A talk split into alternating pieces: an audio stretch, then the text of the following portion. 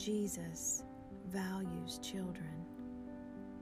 Luke 18, verses 15 through 17.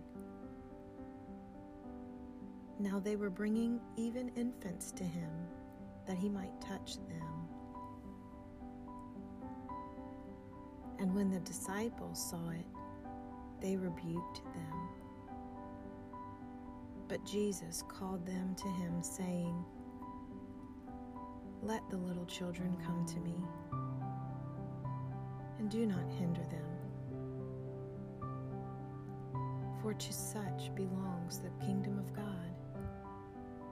Truly, I say to you, whoever does not receive the kingdom of God like a child shall not enter it. Jesus values children.